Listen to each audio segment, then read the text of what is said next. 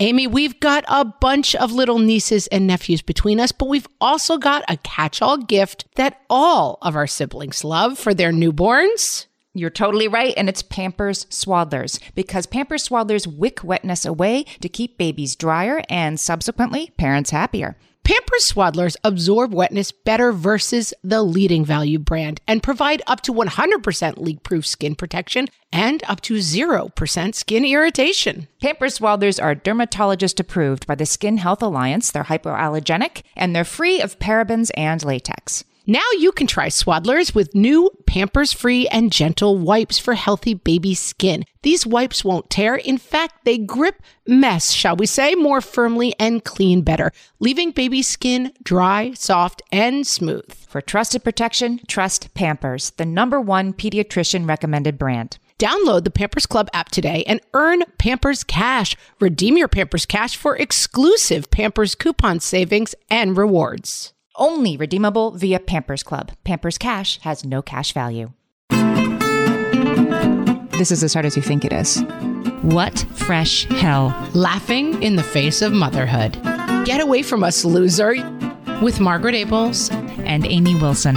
I did seem like kind of a weirdo in the hallways. A podcast that solves today's parenting dilemmas so you don't have to. Better you than me, lady.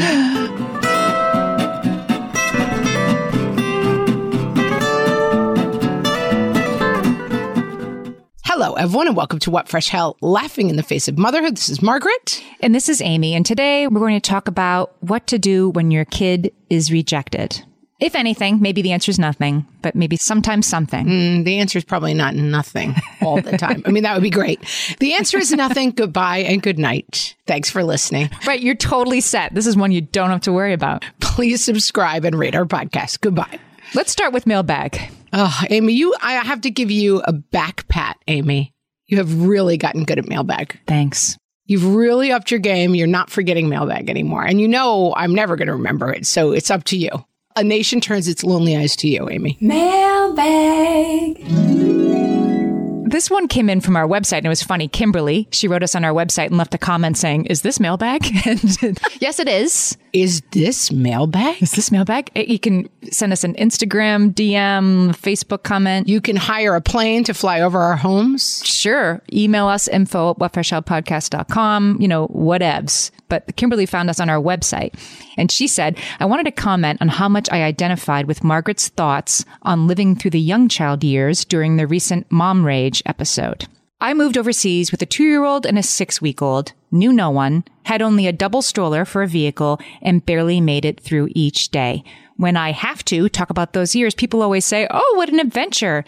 But internally, I shudder. I always refer to that time period as the dark years, at least in my head, and I prefer not to remember them. Margaret, thank you for making me feel like I'm not the only one.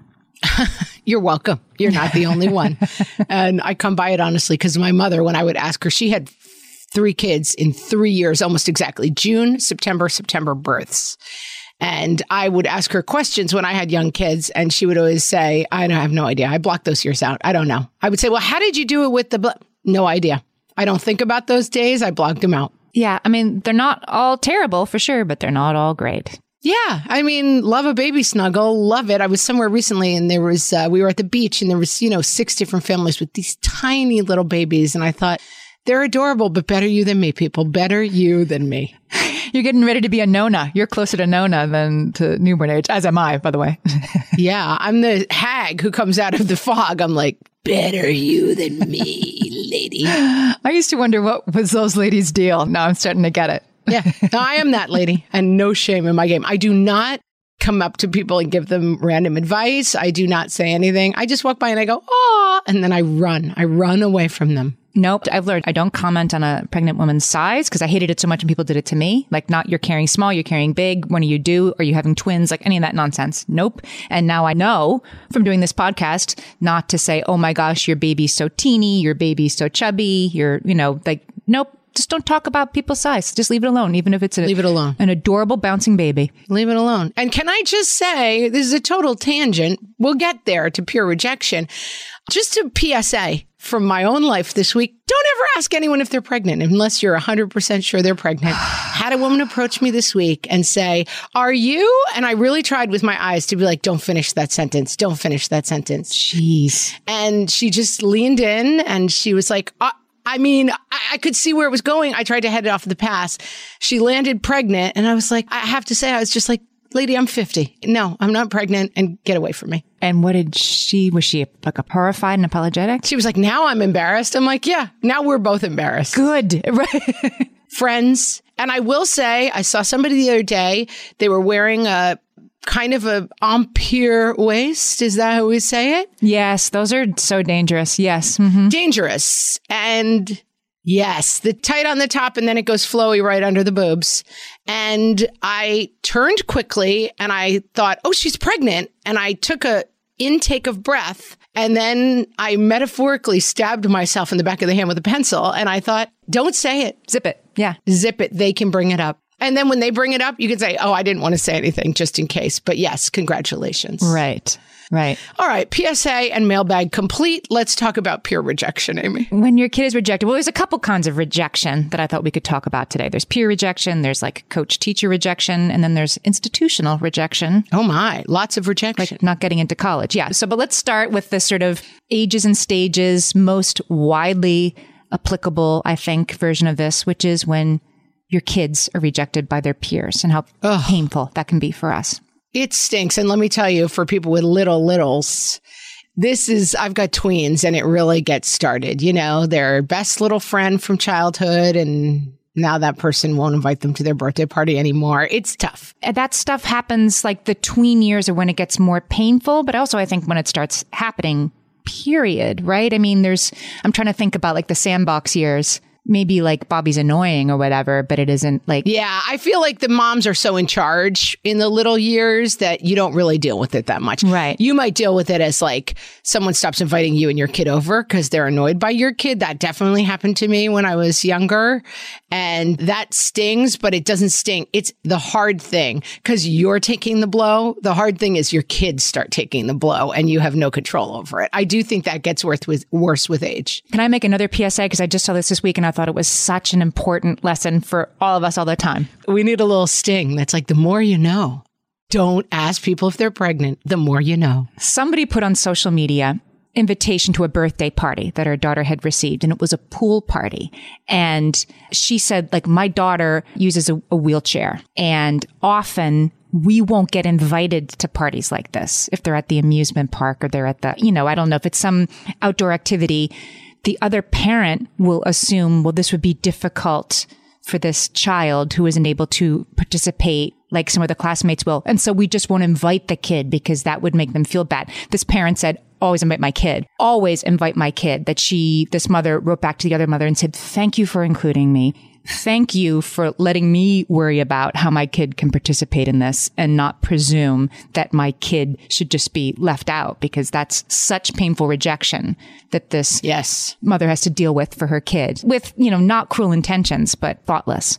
It also makes me think as we have this discussion, talking about your kid as the rejectee and also the rejector, because that's something I didn't really see coming. That like your child changing their friendships and deciding who they want to be friends with, and you trying to be like, but what about Cindy? You guys used to be so close. And for whatever reason, they're not close with Cindy anymore. Mm-hmm. And you see that they're kind of rejecting somebody, and maybe you don't agree with their reasons, or you see the problems in that, and you still don't have a lot of control over that. That took me by surprise. My daughter is about to graduate from her grade school. She's been with the same kids since she was three. So she's about to graduate from eighth grade. And I'm watching, it reminds me of that ride at the amusement park that uses like centrifugal force to pin you to the side. You know, the one I mean, it spins you around really fast. You don't have a belt because you don't need one because you're spinning fast.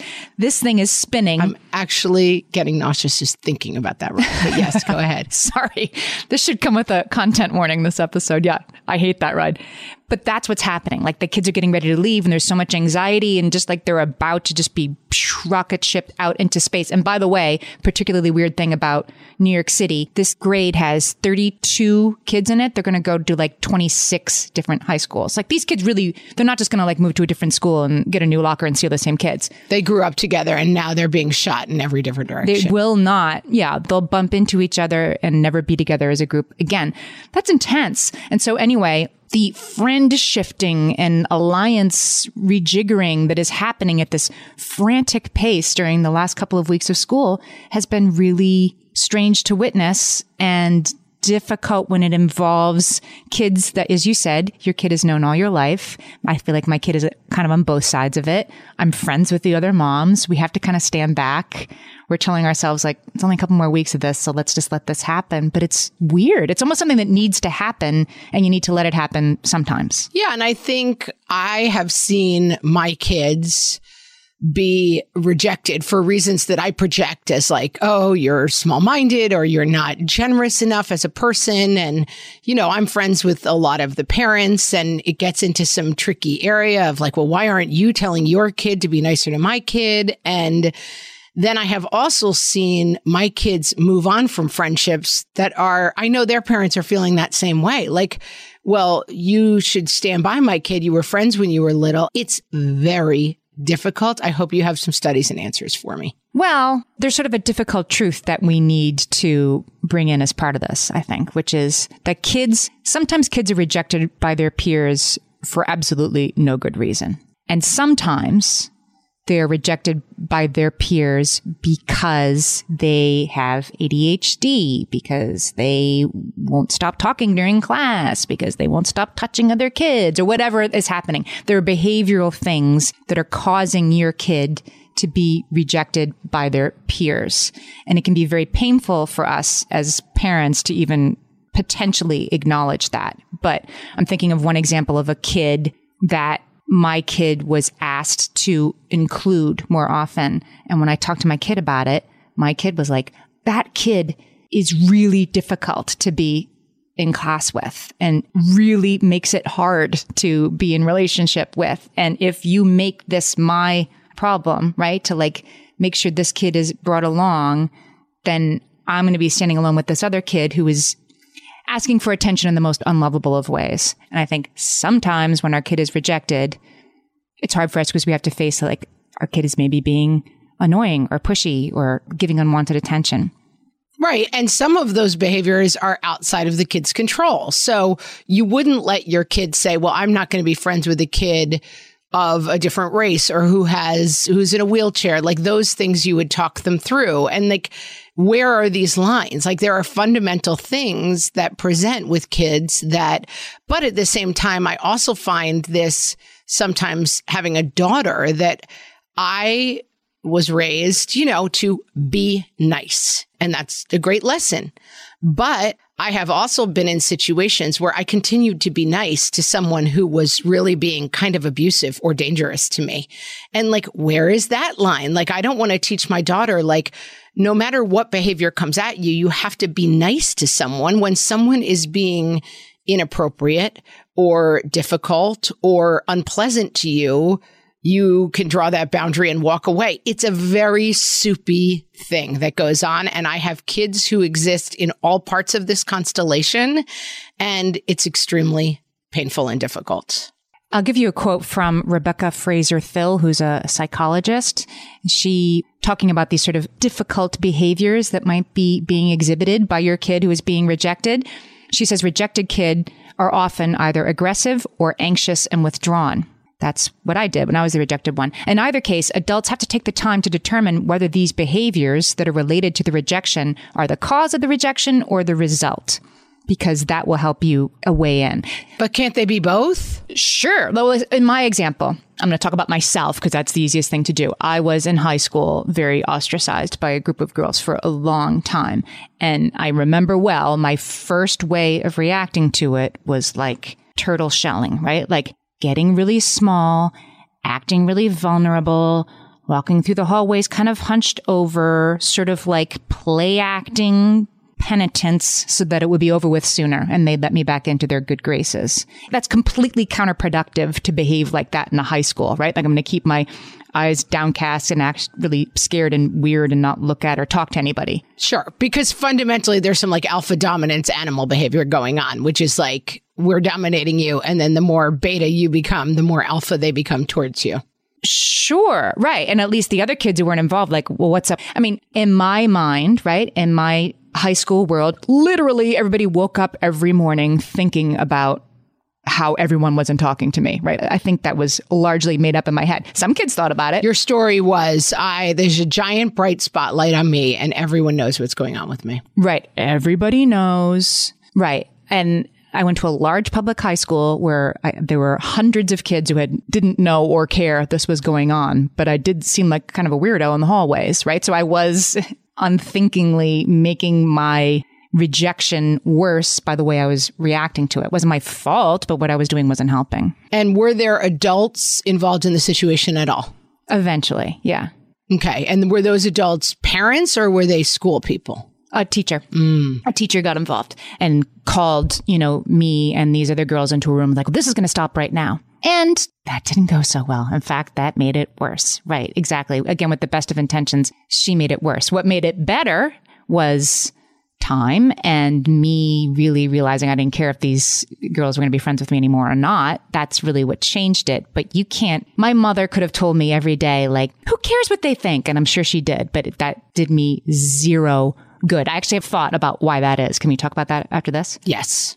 Margaret, I've got a go to baby shower gift that I give whenever there's another newborn in my life. Can you guess what it is? Amy, three guesses. First two don't count. It's Pampers Swaddlers. Exactly. Pampers Swaddlers keep baby's skin dry, happy, and healthy. Pampers Swaddlers absorb wetness better than the leading value brand and provide up to 100% leak proof skin protection and up to 0% skin irritation. Pampers Swaddlers are dermatologist approved by the Skin Health Alliance, hypoallergenic, and free of parabens and latex. Try Swaddlers with new Pampers Free and Gentle wipes for healthy baby skin. These wipes are five times stronger, gripping mess more firmly, shall we say, and making diaper changes a breeze. For trusted protection, trust Pampers, the number one pediatrician recommended brand. Download the Pampers Club app today and earn Pampers Cash. Then redeem your Pampers Cash for exclusive Pampers coupon savings and rewards. Only redeemable via Pampers Club. Pampers Cash has no cash value.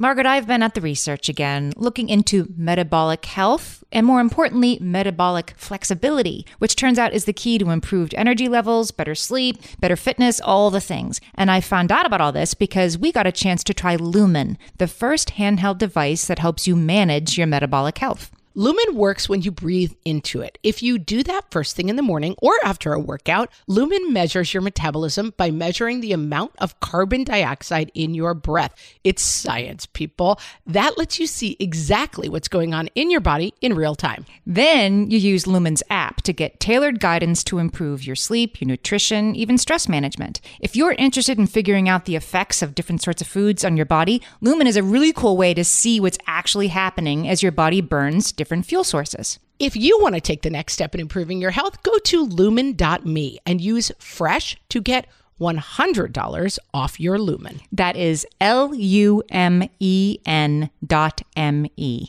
Lumen dot me and use the code FRESH at checkout for $100 off. Thank you, Lumen, for sponsoring this episode. Okay, we're back. Amy, you were being rejected by your very mean peers who I do not like, and I'm on your side. and you were going to tell us a revelation. I wanted to say before I start, because we've talked about this before, like I gave as good as I got, like not at the same time, but like we, all of us have been a sinner and sinned against in this way, I think. Correct. Well, that's a good, but it's always good to point out. Right. Anyway, there was a study. I thought this was really interesting because I was saying before that my parents' reaction might be like, they're not real friends. Just forget about it. Just like, let's go out for ice cream, right? Like, let's try to minimize this so this kid can move past it. But that's the wrong way to approach it with the kid who is being rejected to try to minimize what's happening and make it seem not real. Like their pain is real. There was a study where they asked people, this is pretty hilarious study, went out looking for people who had recently gone through painful breakups, adults, this was. And then they just stop people on the street. Hi, have you recently gone through a? They look for like people eating Doritos and crying while watching TV. Exactly. Their sourcing mechanism, I don't know what it was, but they had people who were gone through a breakup and were really sad about it. And they asked them to they, you know, hook them up to all these wires and stuff to measure their brain activity. And they had them look at a picture of their ex and really engage with the pain of the breakup. And then they also had them like they put like a really uncomfortably hot thing on their arm. It's designed to cause pain without being harmful, but it feels harmful. Can I guess the result?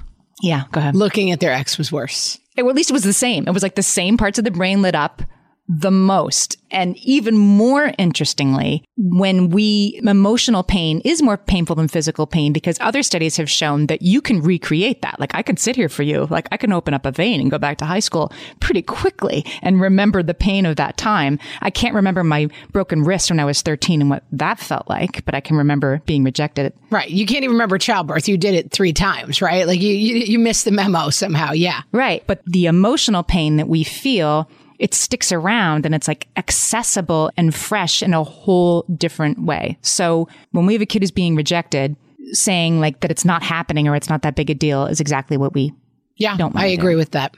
I have a couple of thoughts on this in terms of dealing with it in my own family. Going back to the thing of are there underlying behaviors or factors that are causing this to happen? I think when appropriate, it's difficult because let's say you know that like Bobby's mom and dad are getting divorced and that Bobby is starting to act out in class and be really obnoxious and you know his behaviors are driving him away from your kids that you can't really say to your kids like oh Bobby's parents are getting divorced that's what's going on because you don't want to give them information that's not appropriate. Yeah. But I do think there's room in general and it's something that is more in the conversation in general that you can say, you know, some kids have a lot of trouble with impulse control, and it sounds like that's what's going on with this kid. You can try to give them some context for kids' behaviors. You don't know what's going on with him. Maybe he's having a hard time, and sometimes kids act obnoxiously when they're having a hard time, and it can be really hard to maintain those friendships. But keep in mind that, you know, there might be something going on, and you can keep trying. You know, that's something that I try to offer my kids. Like, you don't have to put yourself in an abusive or a bad situation, but keep trying and start from the point of being kind, but don't let yourself be treated badly. And I think you need to present both of those things to kids because I do think that only presenting like kindness is king is a problem because then you do end up in situations where I sat smiling through like dates where guys were really being creepy and like inappropriate and grossing me out because I was like, I am nice, you know? And then I would finally kind of get to a point where I'm like, you're hideous. I never want to see you again. You're a terrible person. And it's like, okay, I wasn't actually being kind. I was being fake, you know? And so I think telling those stories and helping your kids see the bigger picture. I also think that we understand things as adults in a really different way than kids understand them. And it's like we sometimes get trapped in the thing of trying to take the chip out of our brain and put it into our kid's brain and say, you don't understand that this kid is having a hard time because they have a difficult family situation. Your kid does not fundamentally understand that. And I think you have to understand how much control you have over it.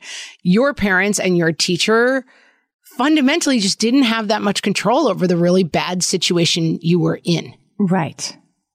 And so I think the thing, having been in that situation, my sister was in that situation really, really badly, whereas she had two years where she was so socially outcast that it was damaging. It wasn't funny. It wasn't a good story. She was like rejected by her peers in a sort of group effort that targeted her in a way that it's fine now. I mean, she's older and sees it in perspective. It didn't completely ruin her life, but I do know adults who have genuine like PTSD from bullying and like rejection behaviors that happened when they were kids. And I will say, even, and I, I, had a slightly less severe situation myself.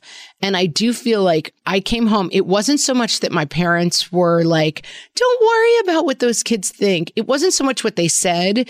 It's that I came home and I was accepted within my own home. And I, there was a normalcy to my house that gave me a certain kind of strength that there was nothing they could really do about it. But I did understand that my parents thought they were foolish for their behavior and thought their behavior was bad and I respected my parents. There was some way that I glimpsed a truth in that reality that was useful to me. What did Taylor Harris, what was her quote about sit with me in the gap? It was in a very different situation. I, we were talking Taylor Harris wrote this amazing book called This Boy We Made about her child who has some complex medical needs. And she was saying, basically, oh, you know, I have to deal with the fact that I come from a super intellectual family. This kid may not be heading for this academic future that was all of our dreams and what we were raised on. And I said, you know, but once you let go of that, it's so freeing. And she said, but what I ask people before they go to like, oh, it doesn't matter. It's fine. Don't worry about it. There's another path to sit with me in the gap, to recognize the pain. And I think that's, you're very perceptive to say that. It's like, you can't say to your kids, this doesn't matter, but you can sit with them in the pain of that and say, this is really painful what you're going through. I'm not sure there's a way for us as adults to solve this, but I'm here and sitting with you and kind of keeping you safe through it. I'm going to give you a quote from Catherine Prudente. She's a psychotherapist talking about this. She says many well-intentioned parents attempt to minimize feelings of disappointment for their kids, but we miss the big picture by validating our kids' experience, by allowing them to have those feelings. It makes them, she says, more able to feel and tolerate uncomfortable feelings, which will make them stronger, make it easier for them to tolerate discomfort, which as they move towards adulthood is something that they need. We want to try to protect our kids from every unpleasant feeling and every disappointment and every uncomfortable feeling, but that's not actually our job as parents. Our job is to get them ready to handle these things. Yeah. And I will offer to everyone listening that you're going to get this wrong a ton. I mean, I get it wrong all the time. I mean, when I have three tween agers right now and the amount of social drama that's going on, I can't dial into it all. And I do find myself constantly being like, it doesn't matter. You guys fought about this two weeks ago. You said you were never going to be friends. You're friends again. Like it's difficult not to minimize it because you see it so clearly as like, first of all, that kid's kind of lame and like, I don't even care what they think about you. And also this constant drama, it's annoying and boring. So I'm going to sort of be annoyed and bored by it. We can also go the other way. I have definitely been guilty of. We did an episode about kid friend breakups. I'm going to link to that in the show notes because it's a whole, it's about helping the kid deal with the friend. It's kind of related to this, but this is more about how it's adjacent. Anyway, we quoted Eileen Kennedy Moore in that episode, a parenting expert. And her advice was don't go lioness. Right. Like it's hard for us to not be like, are you like, if you are rude to my child, right? That we just come in like a fire breathing dragon at pickup and maybe calling the other parent. And maybe sometimes that's warranted, but we can also certainly overcorrect the other way too. That, oh, I clearly remember I was not a parent. I had my nephew at a beach. His mom was there, but we were all kind of, you know, they were all playing and we were kind of tag teaming. And I saw a bunch of kids, my sweet, like baby, like chubby four year old nephew going over to a group of kids who I'm not going to lie reminded me of my tormentors from childhood, which did not help the situation. Like slightly like spoiled, like rich looking kids basically picking on the outsider. It was a trigger. mm. And he was like toddling up to them. He was maybe six. He wasn't a baby, but was, they were definitely old enough to be mean. And like, what are you guys playing? And they were like, get away from us, loser. You know, they were basically just completely rejecting him and being super mean as like a gang of kids. And I went and confidently reported this to his mom. And I was like, and I'm going to, and she's like, no, you're going to just have to let him figure it out, you know? And, I was like, but, but I could take them. I could beat them up. Like I can do it, you know? And she really had the perspective of, you know, if it gets physical, we'll intervene. But like, as long as it's just them being mean and rejecting him, like he'll figure that out. And it was so mind boggling to me. She was like, I'm not going to go over and find eight moms and tell them to be nice. I'm going to say to my kid, they don't want to play with you, find something else to do. You know, they weren't throwing sand in his face. They weren't tormenting. We've talked about this too, right? The difference between like bullying and a mean incident and that this wasn't a targeted campaign. This was a bunch of like kind of mean kids saying to another kid, we don't want to play with you. You're a weirdo. We don't know who you are. You're a stranger. And she was like, man, uh, let him work it out. I'm not going to stop my beach day and interfere. And it was like, I never, I just couldn't imagine that the possibility wasn't lioness. I think there's probably, I mean, I think she's right looking back at it. And I think there might be a difference that we can delineate between he's at the beach one day and if he can't dig that hole with those kids, he'll just go play over here. It's different to be bullying. To go back to what you were saying before, bullying is like targeted, repeated every day in your classroom can't escape, right? Like you don't have to make it work with these kids for the rest of the school year. This was just an afternoon at the beach. So that's a, a, clearer indication that that is one you need to let go.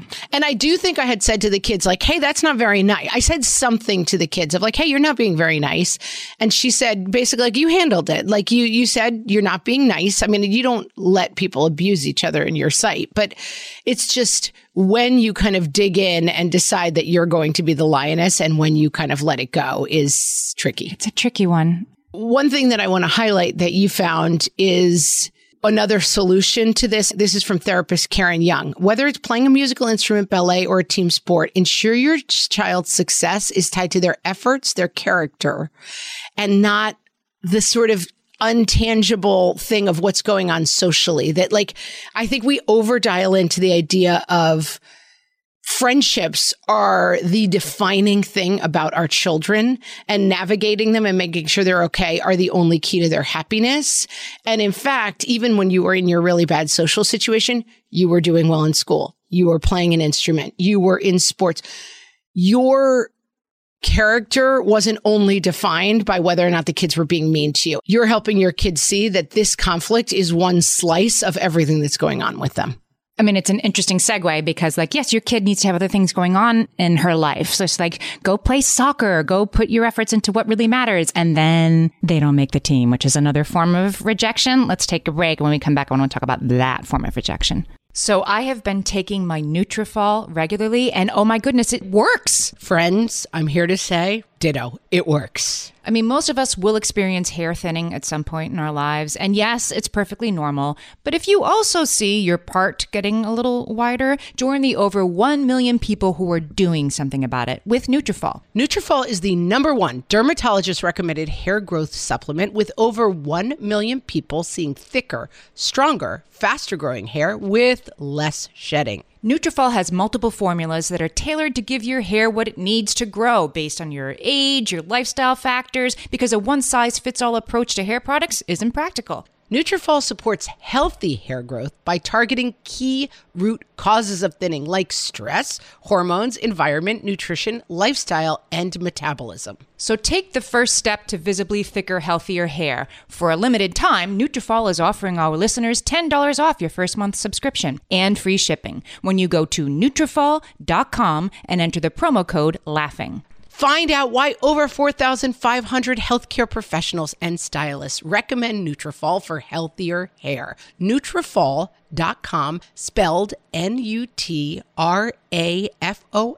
dot com. Promo code LAUGHING. That's Nutrafol.com, promo code LAUGHING. Hello, Hellions. You know we listen to a lot of podcasts that aren't our own. And today we want to tell you about a podcast that really speaks to us and will speak to any parent of a child with special education needs. The podcast is called Understood Explains. This season of the show is hosted by teacher and special education expert Juliana Urtubey, and it's all about how to navigate individual education plans, also known as IEPs. The latest season of Understood Explains covers topics like how to tell if your child needs an IEP, and it busts common myths about special education. One of my kids has an IEP, and I found this podcast so validating and so helpful. I feel better equipped to advocate for my child's educational needs now. This podcast is helpful for parents in many different situations, whether your child already has an IEP or you're just starting to wonder if they might need extra support in the classroom. Juliana has content for kids of all ages and for kids who are learning English as an additional language as well. To listen to Understood Explains, search for Understood Explains in your podcast app. That's Understood Explains. Amy, you know me well enough to know that my daily power breakfast is toast with peanut butter on top. Toast with peanut butter. It's also, by the way, one of my favorite power breakfasts. So we agree on that thing. We were recently together and we shared some toast with peanut butter. And I'm going to tell you, we used hero bread. It adds even more protein and fiber to that combo without adding any more sugar. Hero Bread has remade the carby, empty calorie bread products into versions that include no net carbs, zero gram sugar, and fewer calories, plus more protein and fiber, while still being super fluffy and delicious. I was not sure that that particular combination was going to be possible, but Hero Bread has figured it out. Yeah, this is one I'm glad they let us try. It's like it really tastes good. I've been trying to add more protein to my diet, and I would have thought that a hamburger rolls was not the place to do that, Amy. but all of Hero Bread's products, from rolls to tortillas to croissants, we please, offer protein and fiber, zero to one grams of net carbs, and zero grams of sugar. Start your Hero Bread bundle on their website and get 10% off your order. Go to hero.co and use the code motherhood at checkout. I like this bread, people. It's H E R O dot C O and code motherhood for 10% off your order of Hero Bread. And now, things you don't want to hear on your summer vacation. From the What Fresh Hell podcast. Mom, it's your turn on the slip and slide. The water park's back open. Hooray! You'll get to spend your whole day walking around in your saggy bathing suit in a soup with 1,500 strangers. Okay, ma'am, I looked at your air conditioner. Yeah, the uh, suction line dryer is toast, but I can probably get that part for you sometime after Labor Day. Great news! Charlie got a spot in robotics camp. That'll be $2,000 and I'll take your credit card whenever you're ready. Mom, it's your turn on the water trampoline. No, I thought you put sunscreen on the kids. A four day road trip? Yay! We can listen to We Don't Talk About Bruno 437 times. Sorry, Mom, I dropped my phone in the pool. Yeah, again. Mom, it's your turn on the Thunder Coaster Loops of Terror. This has been Things You Don't Want to Hear on Your Summer Vacation. From the What Fresh Hell podcast. All right, sports rejection. I got nothing because, as we know, my kids do not play sports. Okay, talking rejection. I mean, this is sports rejection. This is didn't get the part in the play, didn't get in the play at all. I mean, this you didn't make travel band, you know, whatever. This applies in a lot of places. Thank God you didn't make travel band, by the way, but go ahead. My, talk about sliding doors. Travel oh, band. God, travel band. No, thank you. Parent coach Kate Roberts, I love this advice. She says, you know, when this happens, right, it's devastating when the cast list goes up and your name isn't on it at all, or you're a second townsperson when you wanted to be Belle. But she says it's important in those moments. I need six eggs. Yeah, you're I need six eggs when you're like, you know, you're in eighth grade, you were supposed to get Belle. Kate Roberts says, in these moments, you know, you make room for the child's reaction by keeping your own emotions in check you need to separate your own disappointment out from your, you know, do this work elsewhere, right? Like, I'm so disappointed for her. This is so devastating. She's going to be so devastated. Do that elsewhere. Come back to neutral so that when your kid brings you this rejection or when you maybe have to present the kid this rejection because you got the email that soccer team doesn't have her name on it, that you are a neutral sort of open space for your kid to react however she's going to react. Don't let your disappointment overtake like maybe she'll take it better than you thought she would. Maybe she'll take it horribly and you need to be there to sort of help her with that. But do your work ahead of time so you're back to neutral before the kid reacts. This is something I've truly learned from the podcast and it's really solid. Not everything is a teachable moment. Not everything is a learning. Not everything is a half an hour conversation about, well, you know, I was an actress for years and let me tell you, I faced my share of rejection. It's not always for you to give them perspective. And, you know, we've all had this with our spouses, right? Where I'm like, the guy at the gas station was acted like I didn't know anything about a car. And I did, and he's like, well, you know, from the gas station guy's point of view, it's like, no, no, no, no, no. This is just, this stinks. I hate that guy. If it was legal, I would go kick him in the shins for you. And I think for our kids as moms, we make that mistake. And I make it all the time, which is, you know, You'll learn in these long years of life that friendships, they come and they go like golden flowers in the summer season. It's like, no, that stinks that he said that to you. You must feel terrible. Let's have some ice cream. Like, yes, it's not always our job to take everything and give our hard won wisdom to our children. It's very annoying when we do. To prune it into this beautiful bonsai tree of disappointment that you'll be really glad you have someday. I mean, Right. No, it goes back to Taylor Harris. I think 90% of the time, kids want us to just sit with them in the pain. They don't want us to like start carving a new route. Well, you know, it's really nice. Jimmy, have you ever considered being friends with Jimmy? Like, relax. Just let them say this hurts and it's terrible.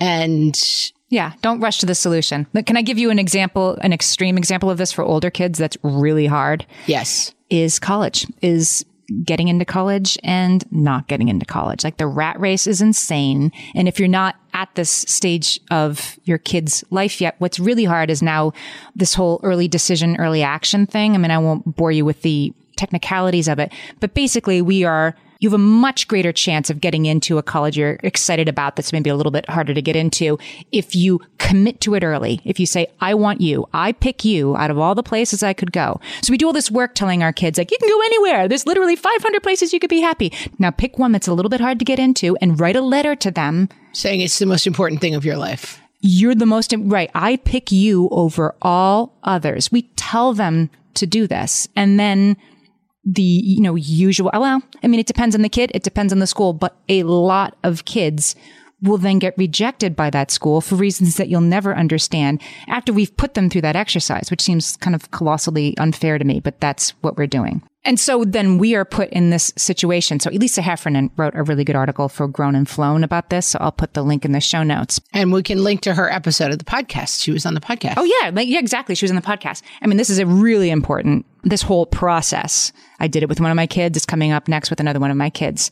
Is a process to come to grips that it's not about you. It's about the kid. But you're still deeply involved because you have to be, and you still set up this silly thing where they have to pick one they want the most, and then they may or may not get in. It's really, really difficult. There's a great book by Frank Bruni, New York Times writer, called Where You Go Isn't Who You'll Be. Check that out early and like lean in before you go into it. But you still have to, yes, like that. You can have that mindset, and you still have to do this nonsense of I pick you the most. Yeah. No, and I mean, listen, a lot of this stuff is it's a mass hysteria that you have to participate in, right? Like we've talked about it with kids sports. We've talked about it with a million different things. You know, it's crazy, but there's not really another way to do it.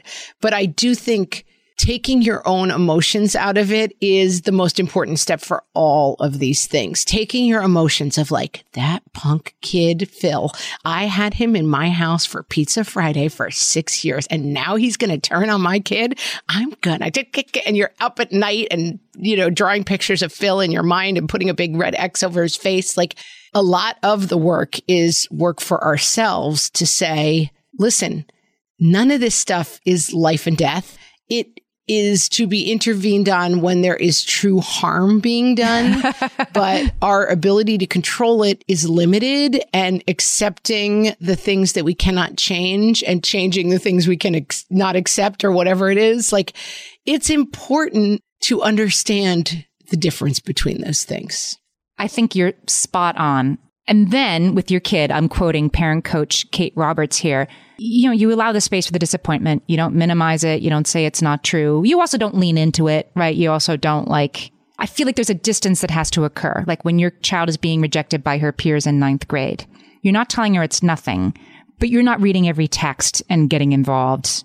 Don't over involve yourself either, right? Either emotionally by calling the other parents or even just taking it as seriously as she is. Like be kind of a neutral space. And then when they're ready, then I think there are things you can do to help them find a new sport, a new friend. I, I mean, I, I'm thinking when one of my kids was in junior high school, a mom reached out to me. Her son was had just been sort of like, you know, rejected by his best friend and and our two kids actually did get along well. Like this was sort of an easier ask because our kids did like each other and she's like, "Look, my kid's really struggling. He had this rejection.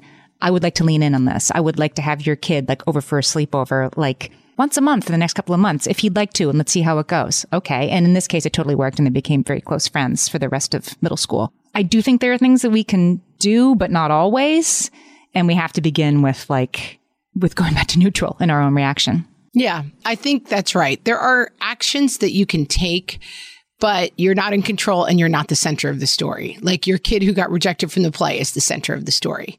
And it's not a story about I took this kid to tap lessons and voice lessons and I am Mama Rose and I always wanted to be a contender. And now the fact that my kid got I need six eggs instead of Belle is not really my fight. You know? Do you think that's really called I Need Six Eggs in the program? It should be. It should, well, there's a meme that I'm quoting. I'll try to find it and put it up where it's a meme and it's like who you think you are and it's Belle. And then who you really are is the lady in the headkerchief screaming, I need six eggs in the background. And so whoever, I'm sure the person who played that is a huge talent. I need 6 mm-hmm. eggs. But yes, it's a shortcut for things didn't work out. But I mean, I think I tend a little bit more towards the dismissive side of I'm having some conflict, Amy, in my home right now. And I think when I was, you know, talking to myself last night, possibly with some help from my husband who was talking to me, that I'm done. I'm tired. I want my kids to stop bothering me with all of their problems. And I get a little bit like, no, Forever or just for now? just for now. I'm just tired. I don't know what it's from, but there's an expression that my kids sometimes yell, which is nobody cares. It must be a quote from something. But sometimes at dinner, someone's talking and one of my kids will just start yelling, nobody cares. It's a goof. I mean, it, they don't do it when the person's, you know, talking about their deep problems. They're like, oh my God, the new Fortnite update or whatever. And someone is like, nobody cares. but I find that's my go-to reaction right now. And I have to check myself because I think a lot of the conflict that I'm having with my kids right now is because I'm like, does it matter? Does it matter? Nobody cares. Nobody cares. And they're sensing that from me. And I have to dial in a little bit more than I have been because I tend to be the person who's a little bit like, ugh, my parents were not involved in all this minutia with us. Like I solved my own problems and my parents would not even, they showed up at the night and they were like, you did great with I need six eggs. They did not spend three months working me through the problem of I did not get the part of Belle. And I tend to run a little bit like back in the old days, we didn't involve ourselves in our kids' problems. And I think I get into conflict because I get a little too dismissive and I'm trying to dial in a little bit more on like, Hey, where are you at? How's it going? You know, I think it's uh, unfortunately, as we often determine, the truth lies somewhere in the middle. And I also think that one thing we haven't drilled down on, we touched on it, whether it's I need six eggs or the travel band, the horrifying idea you've introduced of travel band. I don't think there is travel band, but God forbid, or the soccer squad or the friendship is that you only see your kid's part. You're your kid's protector. And sometimes you need to lay down your armor and say, we got to take the hit on this one because my kid is at a really difficult phase and I cannot make other kids like my kid. And my kid, for whatever reason, all of my kids are difficult for different reasons. They're not, what's the expression? You can't make everybody happy. You're not brownies, you know, like your kid can't make everybody happy. They're not for everybody. And you may think that they're the greatest soccer player in the world, but they didn't make the team. Like some of this is coming at it in full armor. Like, how dare you, Phil, reject my kid who is so awesome, even though I fed you pizza? Like, Phil's allowed to make that choice too. It's as painful as a really hot pad being applied to your arm in a study. Exactly. Like I didn't need to study to tell me that. It's super painful, but I think that the most profound thing you said today, Amy, of all your profound thoughts is pulling it into like sitting in the gap, sitting in the hard place versus fixing the hard place or denying the hard place is like a lot of times our job is to just sit in the hard place. And then you continue to put in your kid's path like, hey, that seems like a kid who's having a hard time. It might not be the worst idea to offer them a little bit of friendship. And one last thing I will say that's coming up for me a lot right now, which is part of this, something I'm saying to my kids a lot. That's not your fight. And so Bob was mean to Max and I'm taking Bob's side. That's not your fight. If you're to be a good person is to be kind to people and not, if you're one of six against one, my guess is you're doing something wrong, kid. Mm. That's not your fight. Somebody should have told the moms of the girls who were like, we all hate Amy. That's not an acceptable phrase in my house. Right. We're all mad at Bob. No, you're not. That's not your fight.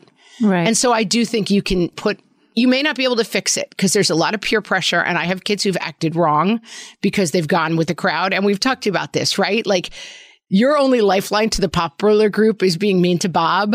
it's not a lot of seventh graders who are ready to like Who are- be uh, Spartacus and take that stand. Yes. But I think you should at least reflect to your kid. Like, I don't ever like to hear about six kids having an opinion about one kid. I don't like the way that sounds. That that sounds really fishy to me. And I'm going to tell you, I don't like the way that sounds. I think we had some good ground rules today. Yeah, No, not lioness, not Betty Draper, like not indifferent. right. Just, you know, sit in the gap. sit in the gap with your kids and when it's appropriate offer them some perspective but not every time But not all the time. Solved it. but not all the time rarely i would say rarely perspective is to be used gingerly Now that we've solved it, have you been to our merch store? It's bit.ly slash what fresh merch. We have to add to that store, by the way. This is as hard as you think it is. We've been told that we should add it. this is as hard as you think it is and sit in the gap i'm thinking might have to be one too a sit in the gap tote bag i would carry that Yeah. there's so much fun stuff there there's what fresh hell shirts there's tweet tweet tote bags there's toddler purgatory merch you got it all in our merch store bit.ly slash what fresh merch come and check it out Until then, we'll talk to you next week. thanks for listening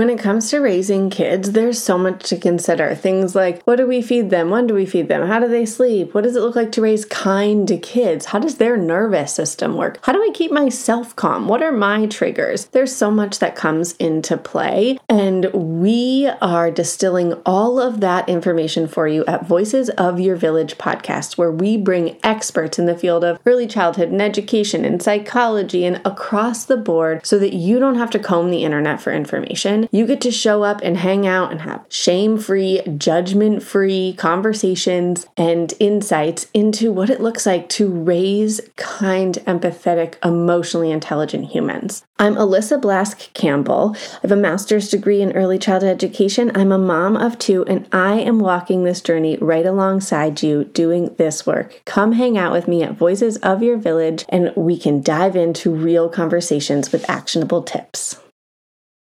Margaret, it's an exciting news day. An exciting news day indeed, A few years ago, we launched our first spin off podcast, Toddler Purgatory, hosted by the hilarious Blair Brooks and Molly Lloyd. And guess what? Now Blair and Molly are back with their all new podcast, Unsticking It. You know Blair and Molly as two busy moms and actors, and somewhere between potty training and the pandemic, they both felt like they lost their creative kaboom. In their new podcast, Unsticking It, they are going to talk about how all of us can get back to what lights us up after motherhood. Amy, I need this. Me too. And Blair and Molly will be talking to fellow imaginative minds. We're talking actors, artists, and creators of all kinds about how we can all unstick ourselves from whatever muck we're stuck in. Follow, subscribe, and listen to Unsticking It wherever you get your podcasts. That's unsticking it with Blair and Molly because sometimes life stucks.